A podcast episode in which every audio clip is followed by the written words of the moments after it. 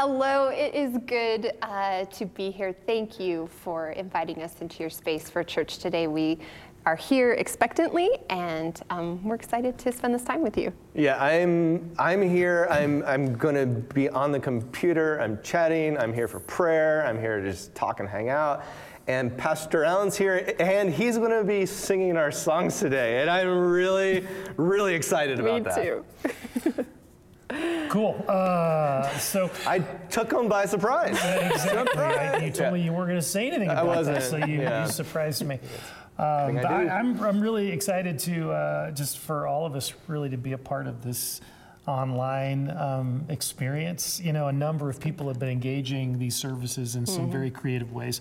And that's just been fun to hear in terms of people, maybe they can't watch Sunday morning, they're watching it during the week by themselves. Maybe they're grabbing their, they're gathering their family to watch it. Uh, a friend of mine talked about how um, he gets his family together and they go over to a friend's family's house and they watch the service together. And recently they have considered inviting neighbors, just putting a sign out, hey, this is going on. That's awesome. So, so many cool ways. Um, and so thank you for inviting us into your home, into your space yes. um, to, to worship the Lord together. Yes. And guys, we could not do any of this without your incredible generosity. So thank you so much um, for partnering with us so that we can reach multiple people um, in different states, different countries. Um, we are so grateful for that. We have made it very simple. Uh, if you would like to give a gift, we have a text to give option. You can also go onto our app or online um, and give a one time gift or a recurring gift there. So, again, we are so appreciative of you. Uh, we also have ways that you can be prayed for. We have a text um, to get prayed for. uh, you'll see the, the text on there, but we have people that are there and they would love to connect with you um, in any way that they can. Uh, so please take advantage of that. Also, uh, if you are not getting our online digital announcements right now, we would love for you to have that. And so if you could fill out the Connect card and just write in the comment uh, digital announcements, we would love to make sure that you get those. So. Wow. I know that was that a was mouthful. a ton of things. All right, so I'm going to do the opposite and try to calm things down a bit. Try to calm our heads and kind of create a space for uh, for the Holy Spirit to come. Um, and so, please join me in prayer. Lord, we thank you for coming into our spaces. We thank you for the ability to have church together to hear the things that you are saying, to be a part of the things you are doing. Holy Spirit, thank you for being here. Thank you for creating spaces for us to go and encounter the great things that you are doing. Open our eyes, open our ears, and open our hearts to the things that you have for us. In Christ, I pray. Amen. So, if you have your Bible or Bible app, feel free to turn to Philippians 3, beginning in verse 7. We are going verse by verse through this amazing letter Paul wrote to his friends in Philippi. And today we find ourselves in a passage in which Paul gives one of the most beautiful and clarifying descriptions of what it means to be a Christian. You know, I feel like there's a lot of confusion today about that particular word in our society. For many people, being a Christian means you believe certain things about Jesus, that he you believe he died on the cross, you believe he rose from the dead. And as long as you believe the right information, you're a Christian. For other people, being a Christian is about whether or not you prayed the sinner's prayer. It doesn't matter how long ago, uh, you know, you, or how you've lived your life since you prayed that prayer 30 years ago or whatever. The important thing is that you prayed those words at some point in your life. And then for others, being a Christian is defined by certain religious behaviors. If you go to church, you read your Bible, you try to be a good person, you're a Christian. But what Paul is describing in the passage we're about to read is so much more substantial than any of those things. So look with me at what Paul says in Philippians 3, verses 7 to 9. But whatever were gains to me, I now consider loss for the sake of Christ.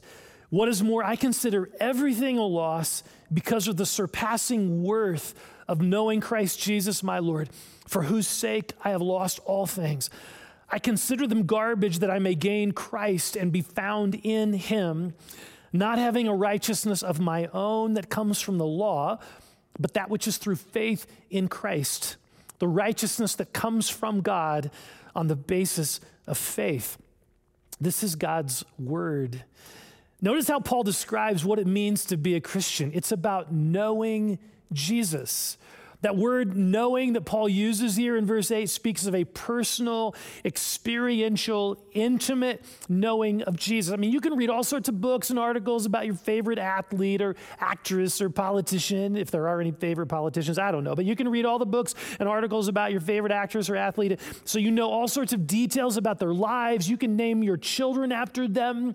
You can start a fan club. You can tattoo their name on your body. But the reality is, you don't know them personally. You're not in relationship with them. Paul here is talking about the fact that being a Christian is about knowing Jesus personally, not just knowing information about him and not just relying on some prayer you prayed decades ago, but actually knowing him in a real personal way and growing in our relationship with Him. Okay, so how can we grow? How can we grow in our relationship? How can we experience this dynamic, personal, growing relationship with Jesus? Now, our tendency is to try to answer that question by immediately focusing on a list of things we need to do.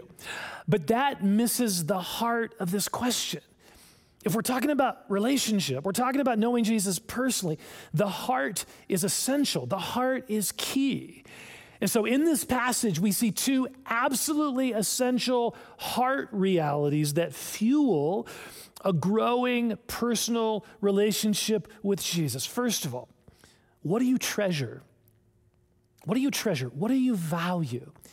This is a really important question that impacts our lives in ways we often don't even realize. I mean, Jesus once said, For where your treasure is, there your heart will be also. See, what, what makes that such a powerful statement is the realization that our heart is actually the core of our being.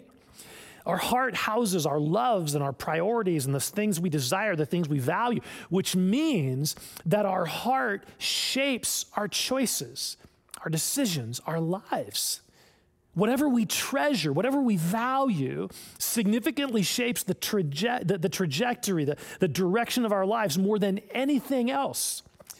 Okay, so with that understanding of why what we value is so significant, look again at what Paul says in verse 7 and see this through the lens of what Paul treasures.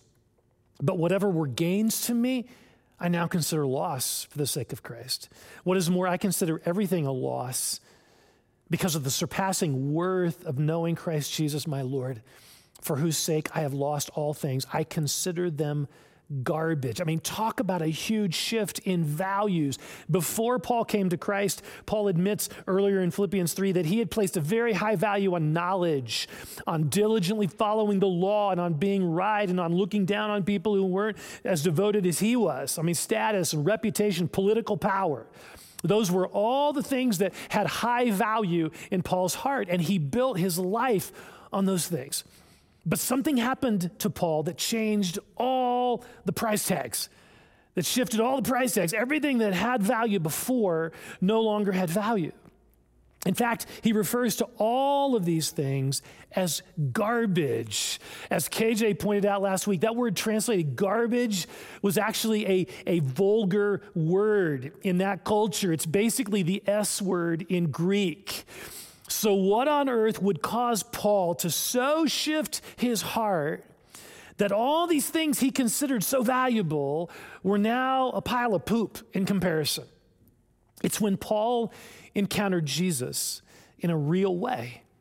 And suddenly, everything else in Paul's life paled in comparison. Look again at how Paul says this in verse 8.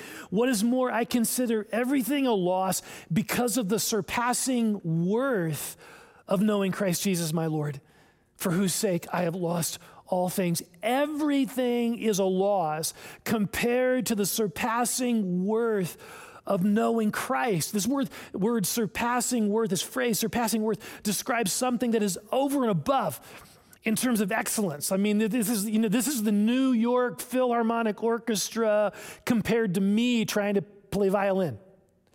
This is Disney World compared to the swing set in our backyard. I mean, for Paul, knowing Jesus became a supreme value in his life. Jesus became Paul's ultimate treasure, and because of that, everything else paled in comparison. Everything else took a back seat to the surpassing value of knowing Jesus, which brings us back to this vitally important question What do you and I treasure?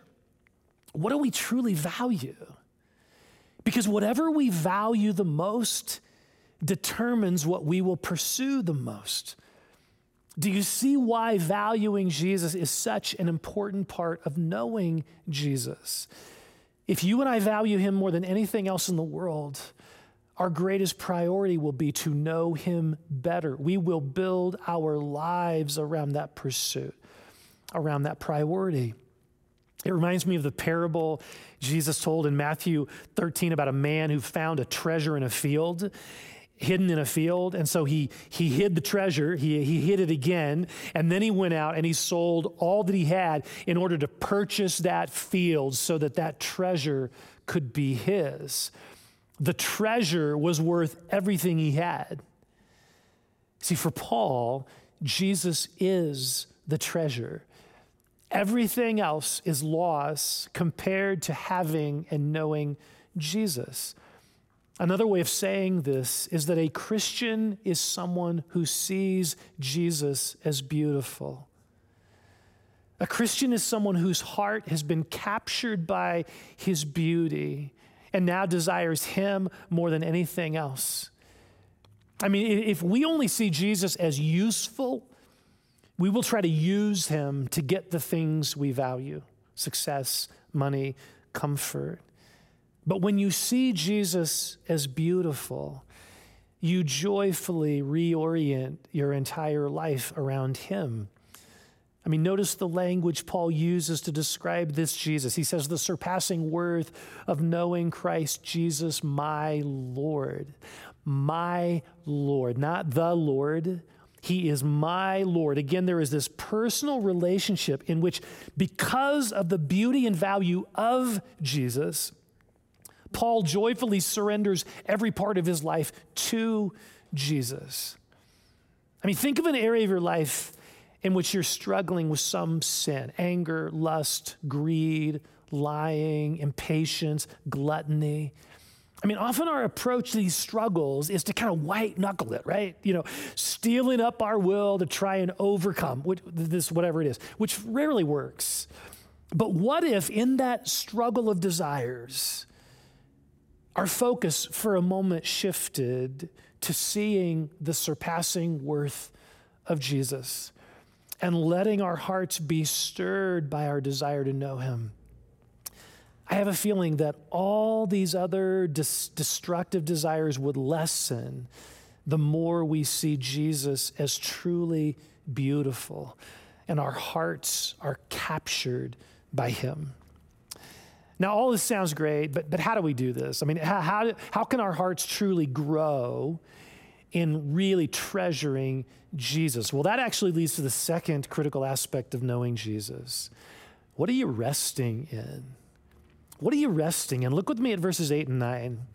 I consider them garbage that I may gain Christ and be found in him, not having a righteousness of my own that comes from the law, but that which is through faith in Christ, the righteousness that comes from God on the basis of faith. See, Paul is contrasting religion with knowing Jesus, with Jesus. They are not the same thing. Religion is humanity's attempt to get to God, you know, to be righteous like God, but it's actually deeper than that. Religion is basically humanity's way of dealing with our fears by trying to control God. Trying to control God. If you just do, just do this list of things, God must accept you. See, that's ultimately about control, right? We're, we're the ones in charge. God must do what we want if we jump through the right hoops. That's about control. Now, every religion has its list of hoops, right? Its list of ways to get to God. Paul articulates the Jewish list in verses three to six of this chapter, but there's also a Hindu list and a Muslim list, and in many circles, there's a, a Christian list a list of things you and I must do in order to gain God's acceptance. And Paul says all of that is garbage compared to what Jesus offers us. What Jesus offers us is a relationship in which, as Paul says here, we are found in Him. Paul uses this phrase in Christ over 80 times in his letters in the New Testament. To be in Christ is to be enveloped in his person and his work on the cross. Religion says you need to try really hard to become righteous. You need to, you know, clean up your life, try to be a good person, and then if you do those things, God will accept you. But the, the problem with that is that it doesn't work either, it either leads to one, self righteousness and hypocrisy, where we look down on anyone who doesn't follow our rules nearly as well as we do, and our rules don't even include some of the things that we struggle with, you know. So there's hypocrisy there. It leads to that, or it leads to spiritual exhaustion and failure, where we feel certain that God could never accept us because we're unable to follow him very well. We're unable to keep his commands. But here's, here's some amazing news. In the gospel, Jesus offers us his righteousness as a gift. The word righteousness simply means our right standing with God. I mean, think about this. Paul says here, even though we couldn't earn a right standing with God in trying to follow the law, God chose to give it to us as a free gift when we place our trust, our faith in Christ. Okay, so what does this mean practically speaking? Well, here's an analogy. Let me put this in an analogy. It's been very helpful for me. I want you to think, just put in your mind a picture of a recliner. So think of the biggest, hugest, softest recliner you can, you can just imagine, okay? Do, do you have a picture of that recliner in your mind? Okay, so think about how a recliner works. It's different than a chair. When you're sitting in a chair, your feet are on the floor. So you can stand up at any moment's notice, you know, on the spur of the moment, you can stand up if you need to. But when you lean back in a recliner, your entire weight is on that recliner. You are, you are enveloped in that recliner. It is supporting you completely. Every part of your body is resting on the recliner. See, that is a picture of what Jesus offers us in the gospel. He paid the full price of our sin on the cross so that his righteousness could be given to us as a gift which means we don't have to try and earn our way to God. We don't have to try to strive to get better in order for God to love and accept us. We can rest in Jesus. We can rest in His sufficiency and His righteousness. Okay, so how do you know if, if you're fully resting in Christ's righteousness or not? Well, here's a way to tell. How do you respond to failure? How do you respond when you really mess up, you know, when you blow it? See, for years in my own life, anytime I would give in to some temptation, I would feel like a total failure. And I would feel like God's natural response would be to remove him, to, to distance himself. I mean, why would he even want to be around me? Why would he even want to be near a mess up like me? I didn't even feel like I could pray. You know, or maybe I had to wait a few days to pray. I didn't feel like I could pray. I felt like such a loser. But over time, I began to realize that's not the gospel. The gospel says that I am in Christ, period. I am enveloped in his work. When I fail, yeah, I'm frustrated, I'm disappointed for giving in to the temptation, but I know he still loves me. I know he still surrounds me. And that love motivates me to follow him. I mean, that love, that kind of love motivates me way more than fearing his judgment ever could. Resting in the full work of Christ frees us to actually live for Jesus because we want to, not because we have to. And that changes everything. That changes everything.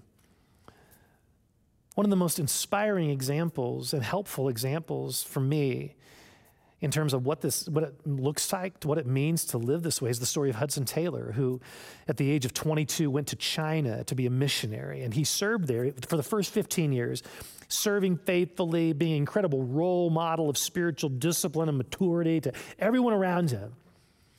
While, but while things looked, you know, outside, on the outside, they looked really good, things were not good within. In fact, in a letter to his mom, he kind of opened up his heart he opened about, up about what was really going on, his sense of, he admitted his sense of failure, his sense of shame, of not being able to resist temptation very well. He's leading this organization. He can't even, you know, resist temptation very well and, and, and, and feeling so far away from God, not even sure God could love him because he struggles so much with sin. Well, in that place of spiritual exhaustion and weariness and discouragement, Hudson Taylor received a letter from a friend who described a very powerful spiritual awakening that had recently happened in his own life, in this, this man's life. This is what a part of the letter said How do we get faith strengthened? Not by striving after faith, but by resting in the faithful one. Hudson Taylor would later admit that that phrase exploded in his heart in a good way. He realized that knowing Jesus is not about striving and struggling for more faith. It's about resting in the one who is faithful, the one who already paid in full for our failures and our shame. As Hudson Taylor began to lean into and practice this reality of resting and abiding in the sufficiency of Christ, his entire spiritual experience began to change. He exuded a peace, a gentleness, a quiet confidence in Jesus that resulted in amazing fruitfulness. How fully are you resting in what Jesus has done for you? Where, where are you placing your confidence? In your effort, your goodness, your ability, or in His ability, His goodness? The Christian life is not intended to be a burdensome, wearying life, trying to do more and to be better. It is intended to be a joy filled life in which we acknowledge our inadequacy so that we can lean more fully into Jesus' sufficiency. Not striving after faith, but resting in the faithful one.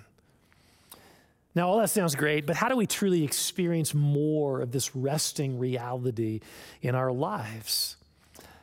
Well, it's by seeing Jesus in all of his beauty and sufficiency.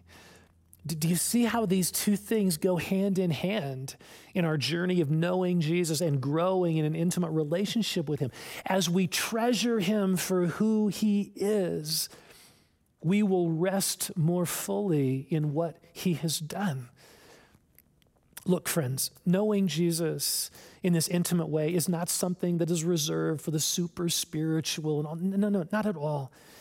It is a life that is accessible to you and to me because of Jesus' work on the cross. It is not about our effort, it is about us treasuring Jesus above all else and choosing to rest completely in the recliner of His work and His sufficiency.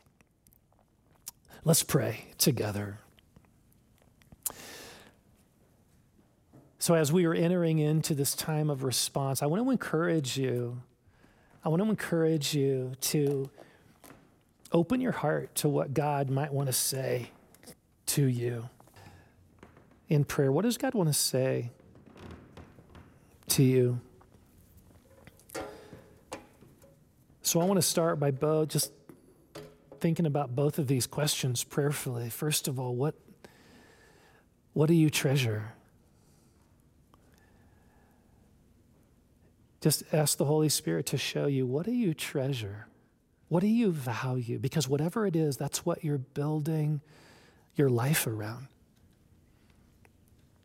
if it's anything other than Jesus, He longs for you to place Him as your treasure. To see Him not as being useful, but to see Him as being beautiful.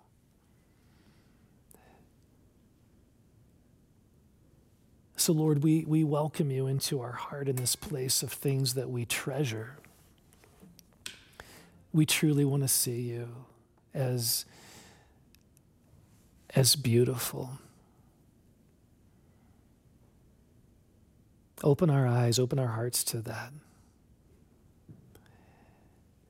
And the second question I want to encourage you to process, just prayerfully to process. What are you resting in? What are you resting in? In terms of your sense of whether or not God accepts you and loves you and values you? Are you, are you resting in your work? Are you trusting in your effort, your ability, your goodness, your quiet time that day? What, what are you trusting in?